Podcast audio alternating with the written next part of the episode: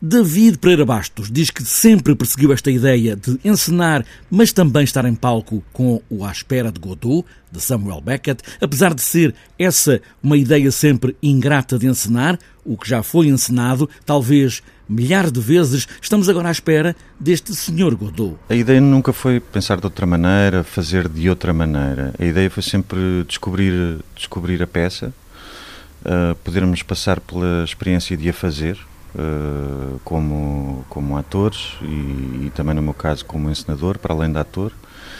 Uh, trata-se de uma peça que me atraía muito, sempre atraiu, uh, até que se tornou numa vontade, esta coisa de fazer o À Espera de Godot, de levá-lo à cena, e uma grande vontade também de passar pela experiência de a fazer como ator.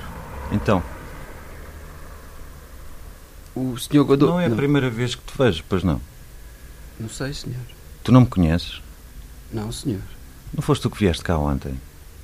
Não, senhor. É a tua primeira vez? Sim.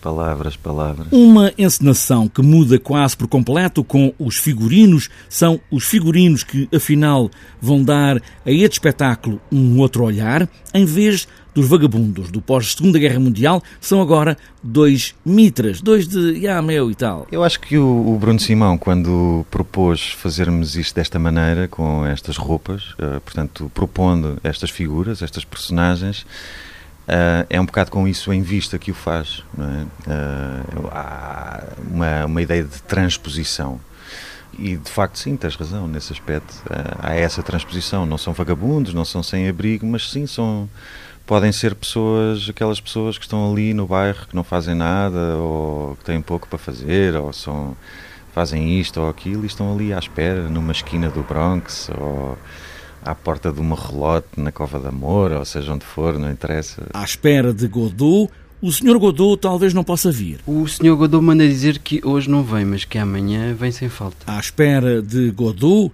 de novo em cena, mas se formos ver bem, há sempre tanto para descobrir.